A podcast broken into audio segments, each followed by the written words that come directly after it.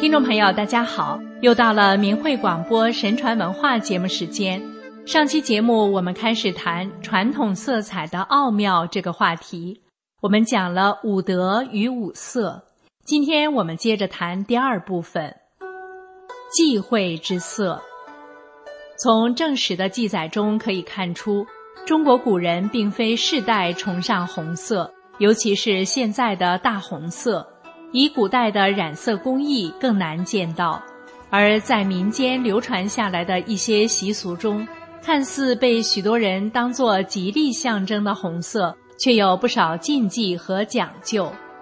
很多懂民俗的人都知道，民间盛传钱包不能是红色的，否则会破财。对于这个说法，各种解释都有。有人说，因为红色属火。在五行生克中，火克金，所以红钱包克金钱。也有人说红色隐喻赤字，也就意味着容易把钱花光或者血本无归。是不是这么回事，另当别论。但人们不会无缘无故就对一种颜色有这些忌讳。从心理学上看，想必人们在潜意识中一直对它抱有防备心理吧。在住宅方面，大多数风水师都反对家里放置太多红色的物件儿和图画，导致五行失衡，破坏家中的风水格局，有损住户的运势。心理学家也认为，大量的红色容易使人情绪暴躁，不建议人们过多接触这种颜色。而医生们则从健康角度出发，反对把红色作为房间里的主色调。因为长时间处于红色的环境中，容易造成视觉疲劳，引发一些相关疾病，危害健康。人们仿佛对红色有一种本能的警惕与提防，并将其运用到社会生活中。比如，路上红色的标识大多都表示危险或禁止。有研究认为，这或许与人类在大自然中积累的经验相关。在自然界，无论动物、植物还是昆虫，虽然不是所有的，但确实很多鲜红色的生物都有毒。因此，人们看见鲜红色外表的生物，总会感到危险，从而引发对这种色彩的本能警惕。在文化上也有类似情况，中国民间素有“丹书不祥”这一说法。意思是收到用红笔写的信不吉利，所以今天也有人说写信不能用红笔写，因为绝交信里的字一般都是红色的。这种说法也是有历史原因的。古代衙门记录死刑犯的名字时，就是用红笔书写。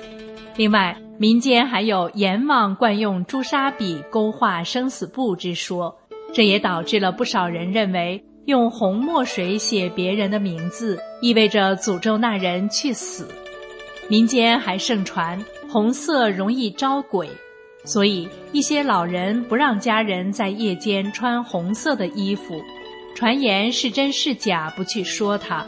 不过这里牵扯到一个许多人都不太了解的古代文化，就是中国早期古籍中所描述的鬼怪，很多都是红色的。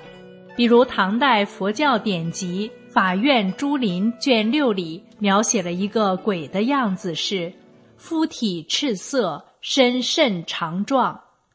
东晋的《灵鬼志》中也谈到一赤鬼，长可丈许。东汉的《论衡》中则有人见鬼者言其色赤的记载。不仅如此，很多鬼还喜欢穿红色的衣服。《太平广记》第三百一十九卷中就讲述了一人被四五百个鬼包围，他们皆赤衣，长两丈。后来由于被围之人一心默念北斗，那几百个红衣鬼认为此人正心在神，便放过了他。不但身上是红的，鬼的攻击手段也是红色的。《论衡》卷二十二《定鬼篇》中有鬼毒同色之说，所以鬼发出的毒性攻击也是红色的。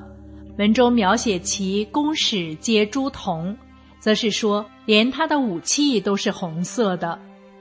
以上种种实例都足以表明，红色在中国传统文化中并没有现代人想象的那么吉利。当然，作为色谱中的一员，红色也不应该受到歧视，因为色彩有不同层次的区别，在不同的层面，其内涵也完全不同。由于这里讲的只是在世间民俗层面的表现。所以，与更高层次中的红色完全不是一回事。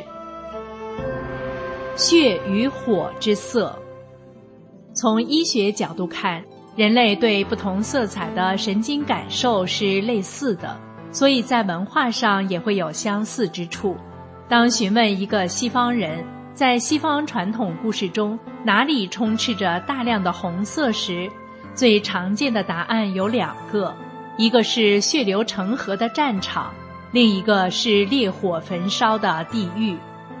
西方文化中的红色主要来源于血与火这两大因素，尽管引申出的象征意义各有不同，但整体而言，这种色彩给人的负面感受要超过正面感受，甚至一些本来用于正面的表达，往往也带有一定的负面成分。比如天主教会里书籍主教，俗称红衣主教的服装是红色的，据说象征着基督为众生流出的宝血，并且代表着教徒为信仰舍身流血也在所不辞的决心。虽然这是一种带有正面色彩的解释，但流血的本身毕竟会让人感到难受。从事美术工作的人，甚至能从某些颜料的名称中看到这种色彩在文化上的体现。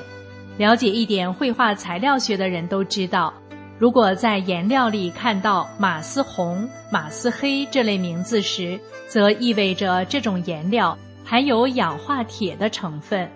而这里的马斯 （Mars） 其实是罗马战神马尔斯 （Mars） 的中文略称。在材料学上对应着铁元素，那么为什么罗马战神对应着铁呢？因为在罗马神话流传盛期，人们早已进入了铁器时代，在当时的战争中，武器就是用铁制造的。战争中人会流血，人的血液里也含有铁的成分，所以在文化上，铁血战争之说可谓名副其实。更进一步看，人的血液呈红色，是因为其中含有大量的血红蛋白，而血红蛋白的主要成分就是铁。用铁制造的武器饮血后容易生锈，而铁锈也是红色的。因此，在更早的西方文化中，罗马战神马尔斯对应着红色，同时红色也象征着战争。地球的邻居火星在地表广泛分布着氧化铁，造成了这颗行星红色的外观。正因为这火红色，火星 Mars 在西方语言中也是以马尔斯来命名的，所以两者在西方占星学上也有对应关系。血与火的人间战争已经相当负面了。而更为负面的，则是地狱里的血与火之色。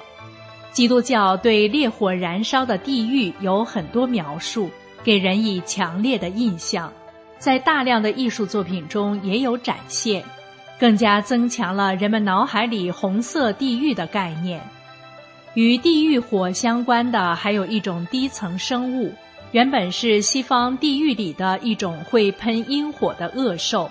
最为大众化的称呼就是把这种地狱喷火兽叫做 dragon，在中文里翻译为龙。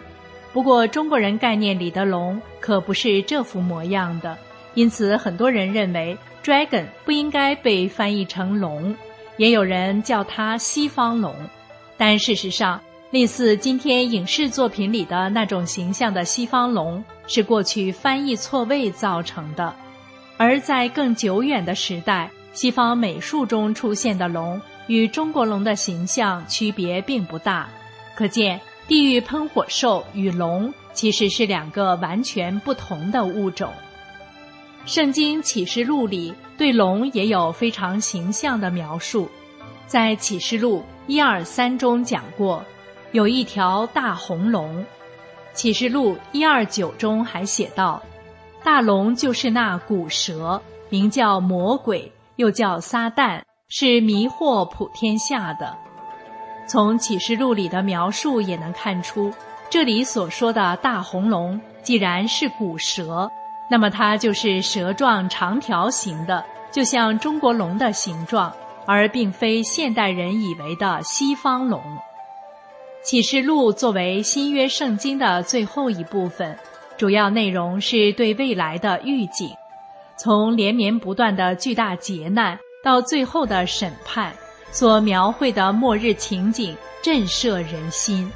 很多人都知道，红色巨龙就是邪恶的化身。因为圣经里写得很直白，大红龙就是魔鬼撒旦。要知道，被那红龙迷惑，就意味着地狱中的永远死亡。而当蛊惑天下的红色毒龙魔乱人世之时，全世界的人都面临着最终的生死抉择。